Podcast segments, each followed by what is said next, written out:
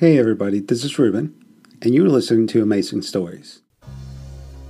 The Hitchhiker's Guide to the Galaxy by Douglas Adams, starring Peter Jones as The Book.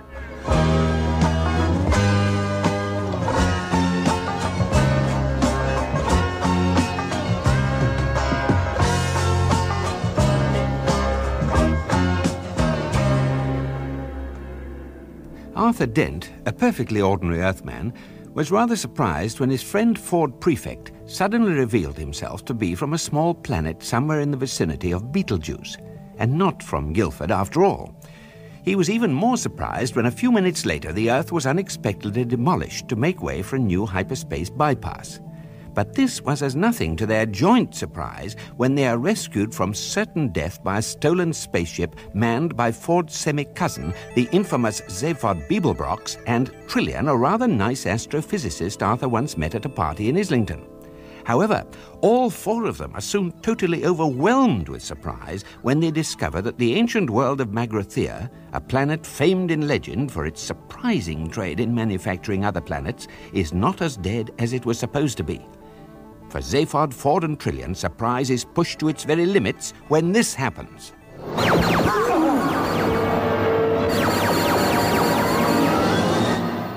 And when Arthur Dent encounters Slartibartfast, the Magrathean coastline designer, who won an award for his work on Norway, and learns that the whole history of mankind was run for the benefit of a few white mice anyway, surprise is no longer adequate, and he is forced to resort to astonishment.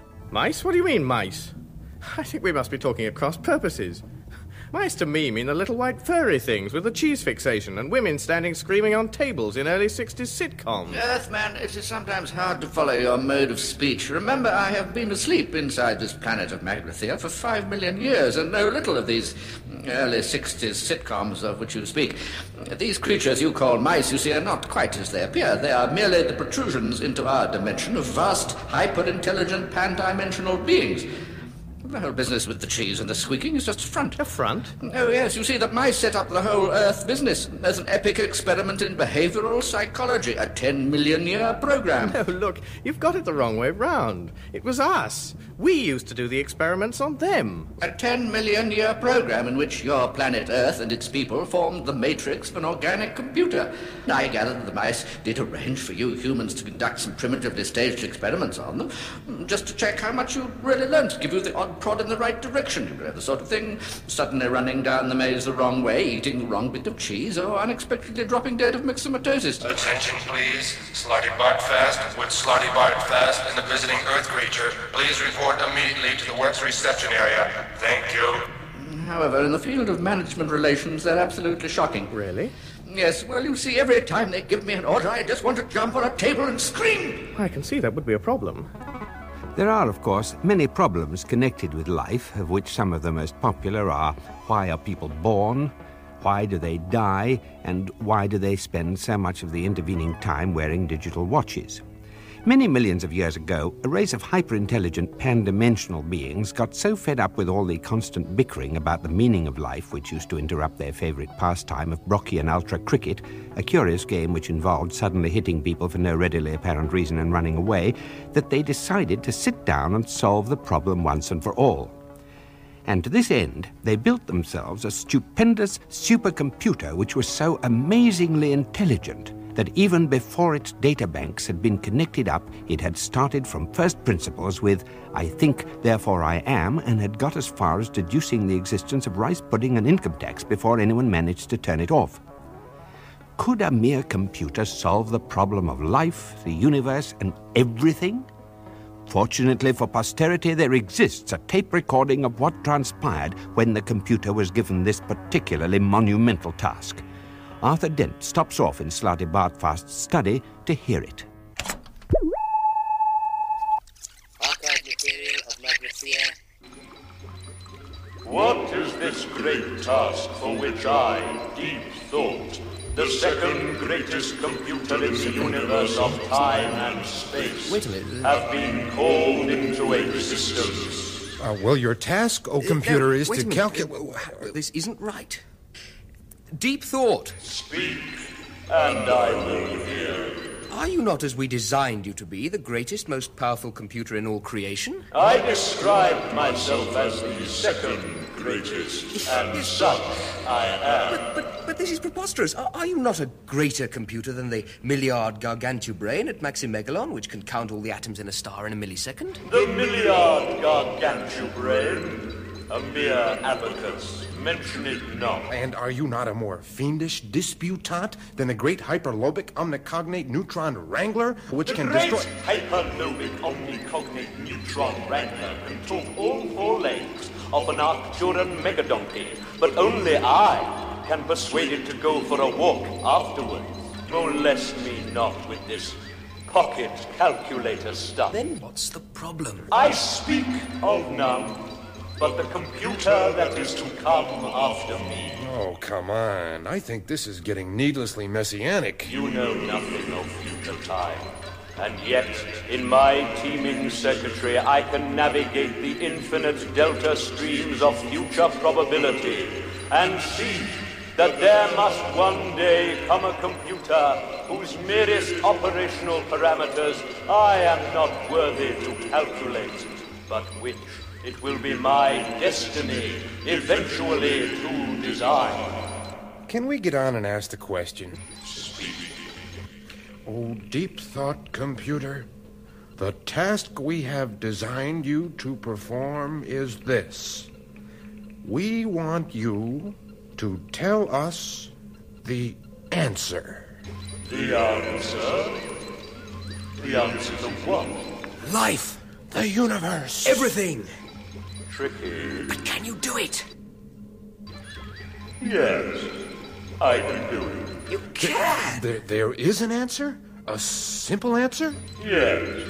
Life, the universe, and everything. There is an answer. But I'll have to think about it.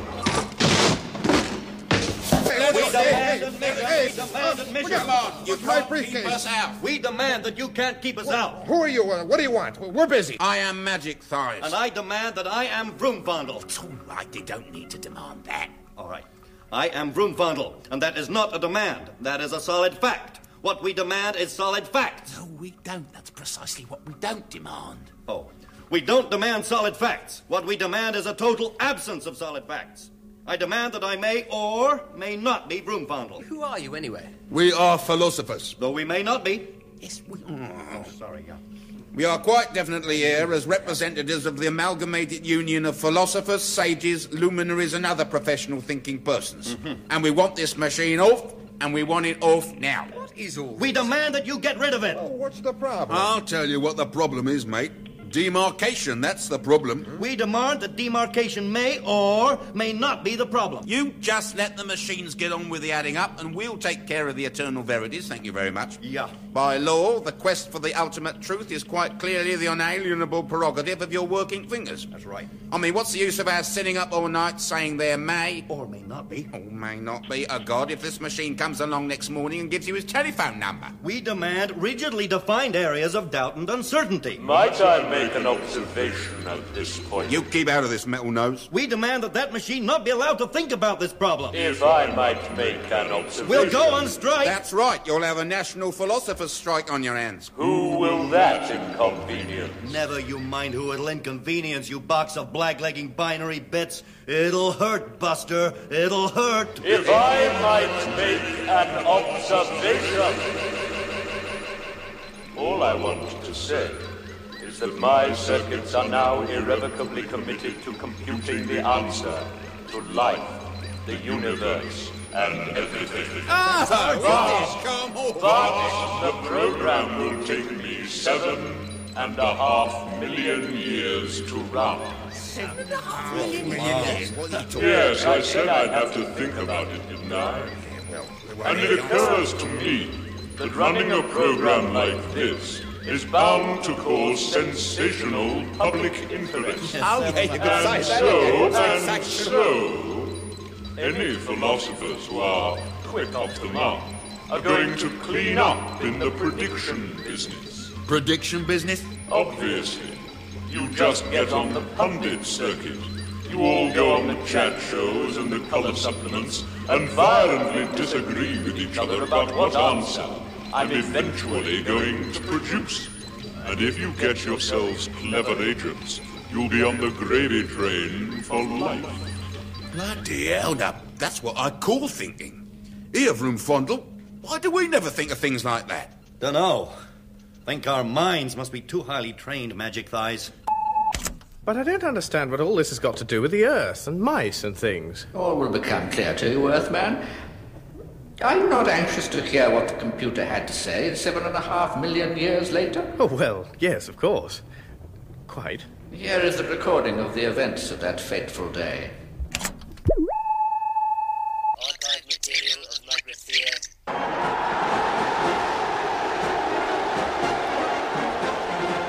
O people who wait in the shadow of deep thought, honored descendants of Vroomfondel and Magic Thighs, the greatest and most truly interesting pundits the universe has ever known, the time of waiting is over.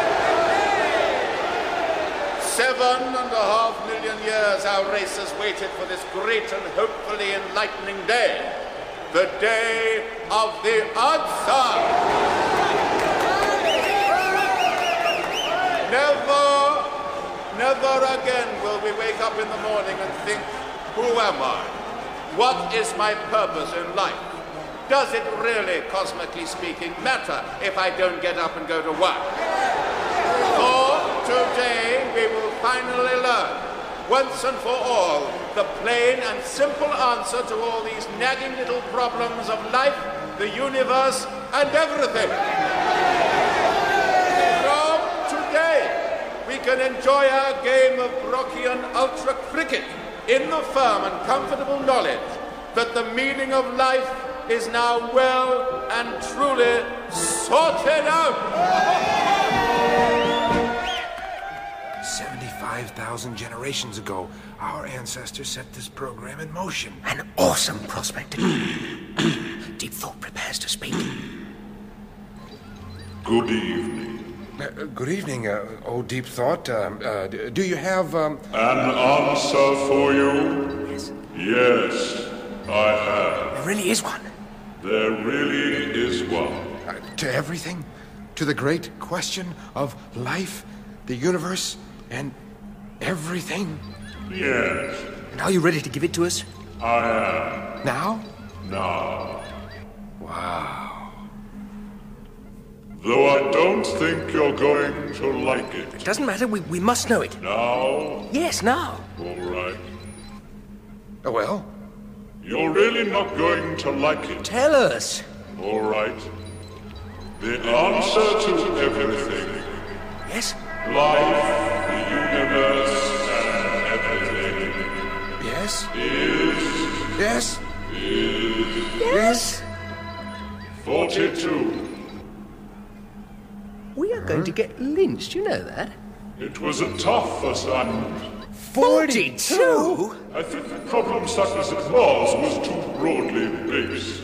You never actually stated what the question was. It was the ultimate question, the question of life, the universe, and everything. Exactly. Now you know that the answer to the ultimate question of life, the universe, and everything is 42.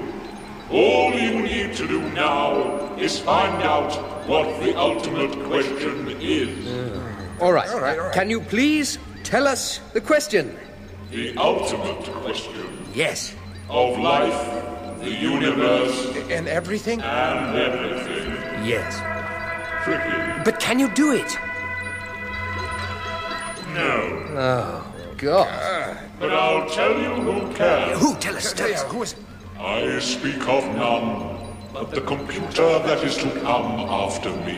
What computer? A computer whose nearest operational parameters I am not worthy to calculate, and yet I will design it for you. That. A computer which can calculate the question to the ultimate answer. A computer of such infinite and subtle complexity that organic life itself will form part of its operational matrix. and it shall be called the Earth. Oh, what a dull name. So there you have it. Deep Thought designed it, we built it, and you lived on it. And the Vogons came and destroyed it five minutes before the program was completed. Yes. Ten million years of planning and work gone, just like that. Well, that's bureaucracy for you. You know, all this explains a lot of things. All through my life, I've had this strange, unaccountable feeling that something was going on in the world. And no one would tell me what it was. No, that's just perfectly normal paranoia. Everyone in the universe has that. Oh, well, perhaps it means that somewhere outside. Maybe. Who cares? Perhaps I'm old and tired, but I always think that the chances of finding out what really is going on are so absurdly remote that the only thing to do is to say, hang the sense of it and just keep yourself occupied. Look at me, I design coastlines. I got an award for Norway. Where's the sense in that? None that I've been able to make out.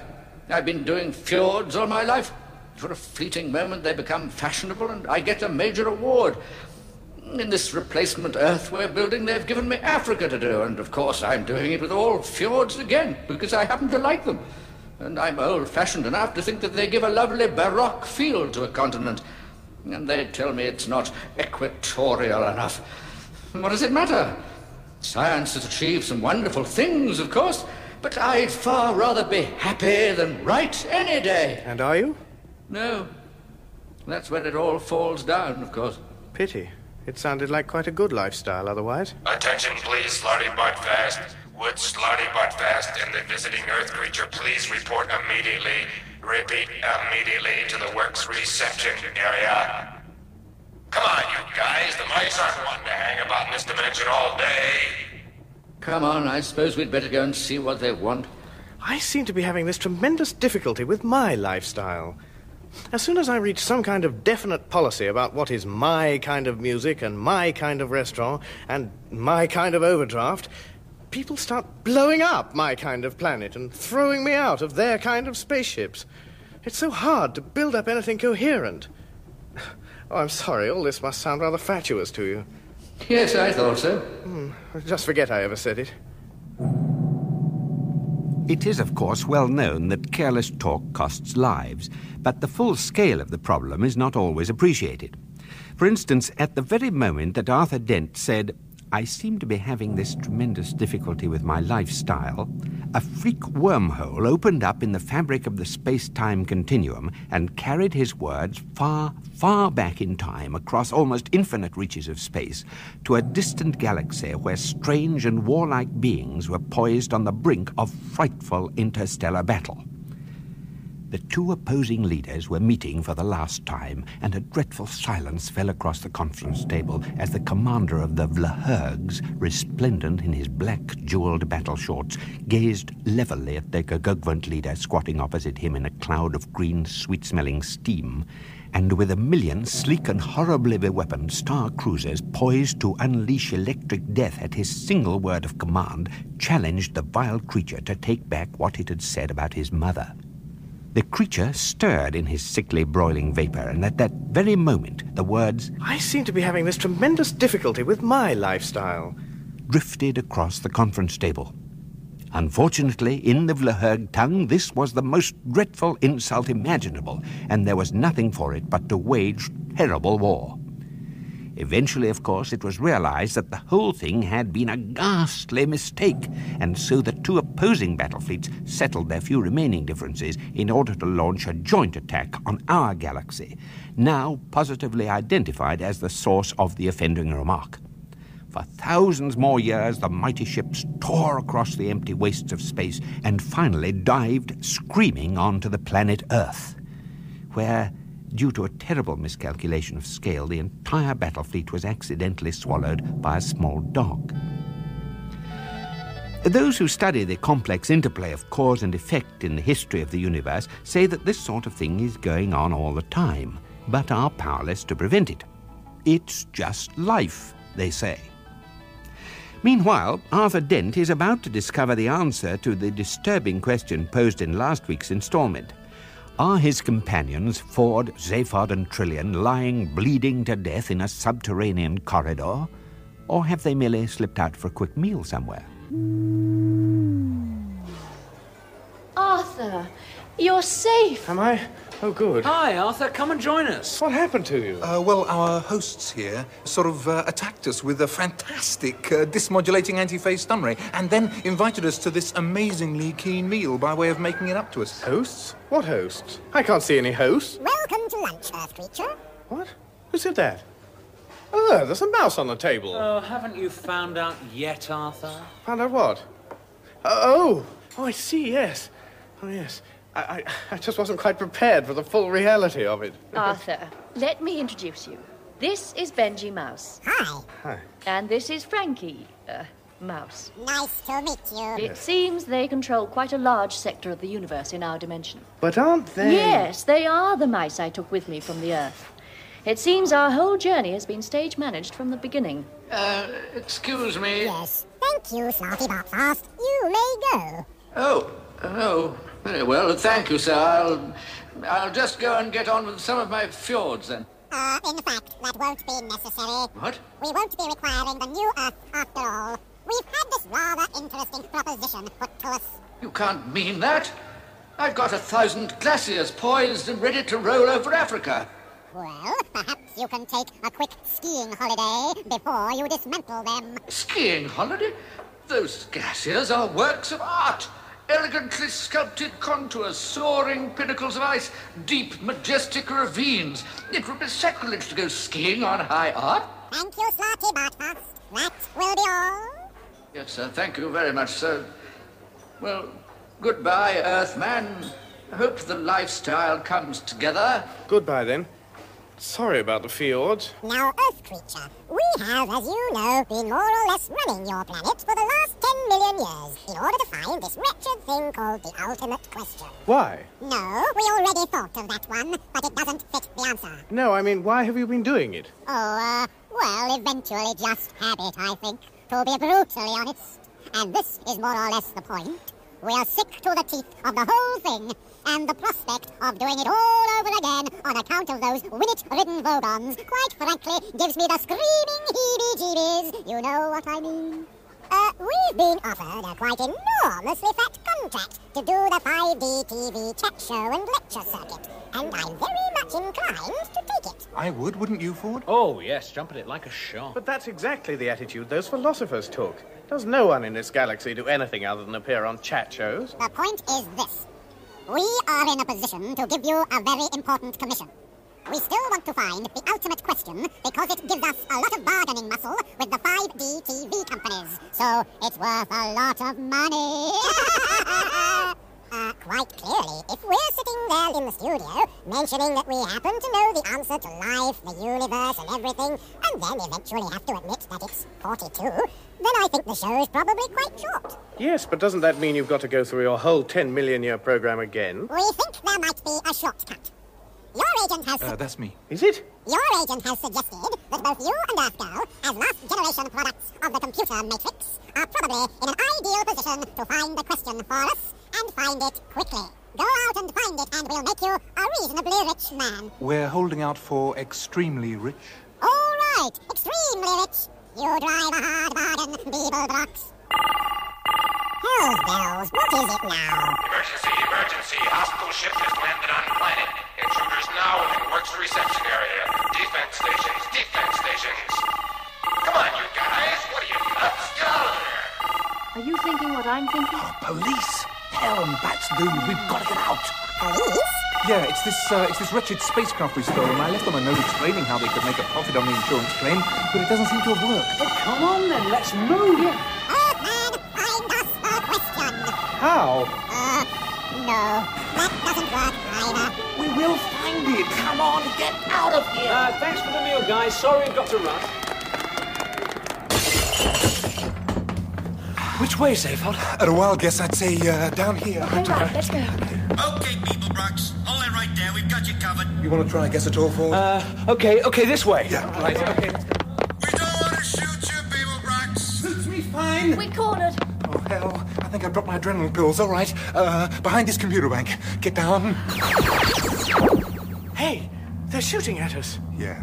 I thought they said they didn't want to do that. Yeah, I thought they said that. Hey! I thought you said you didn't want to shoot us! It isn't easy being a cop. What did he say? He said it isn't easy being a cop. Well, surely that's his problem, isn't it? I'd have thought so. Uh, uh, hey, listen, I, I think we've got enough problems of our own with you shooting at us, so if you could avoid laying your personal problems on us as well, I think we probably find it easier to cope. Now, see here, buddy. You're not dealing with any dumb, two-bit trigger-pumping morons with low hairlines, little piggy eyes, and no conversation. Nah. We're a couple of intelligent, caring guys who you'd probably like if you met us socially. That's right, I'm really sensitive. I don't go around gratuitously shooting people and then bragging about it and see these space rangers, boys. I go around gratuitously shooting people and then agonizing about it afterwards to my girlfriend. And I write novels. He writes them in crayon. Though I haven't had any of them published yet, so I'd better warn you, I'm in a mean mood. Who are these guys? I think I preferred it when they were shooting. So are you gonna come quietly or are you gonna let us blast you out? Which would you rather?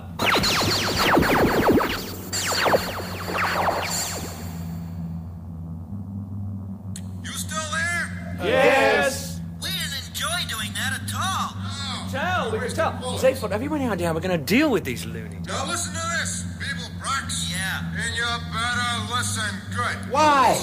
Because it's gonna be very intelligent, quite interesting and humane. Okay, fire away.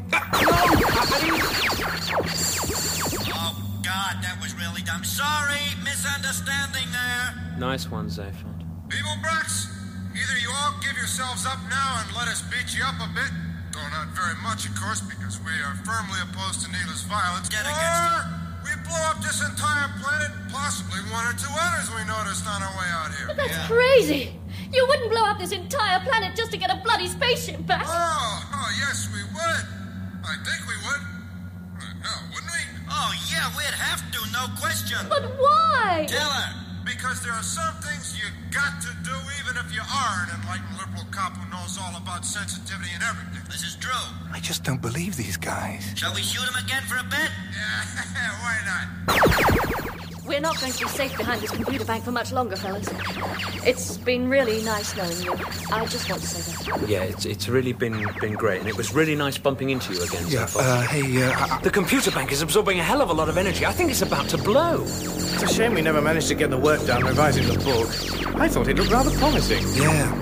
What book? The Hitchhiker's Guide to the Galaxy. Oh, that thing. Look, I hate to say this, lads, but this thing really is going to blow up. Okay, okay.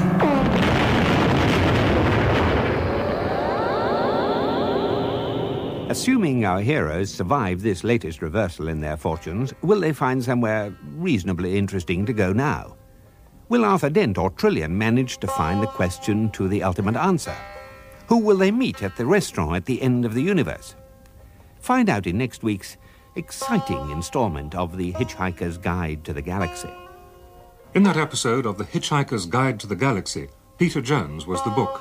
Richard Vernon was Slartibartfast. Simon Jones played Arthur Dent. Geoffrey McGivern, Ford Prefect and Deep Thought. Mark Wing-Davey, Zaphod Beeblebrox. Susan Sheridan, Trillian. Jonathan Adams, Majikthise and the Cheerleader. Ray Hassett, the first computer programmer, Bang Bang and PA Voice. Jeremy Brown, second computer programmer. James Broadbent, Vroomfondel and Shooty. Peter Hawkins, Frankie Mouse, and David Tate, Benji Mouse. The ultimate answer to life, the universe, and everything was revealed by kind permission of the Amalgamated Union of Philosophers, Sages, Luminaries, and other professional thinking persons. The program was written by Douglas Adams and produced by Geoffrey Perkins, with the assistance of the BBC Radiophonic Workshop.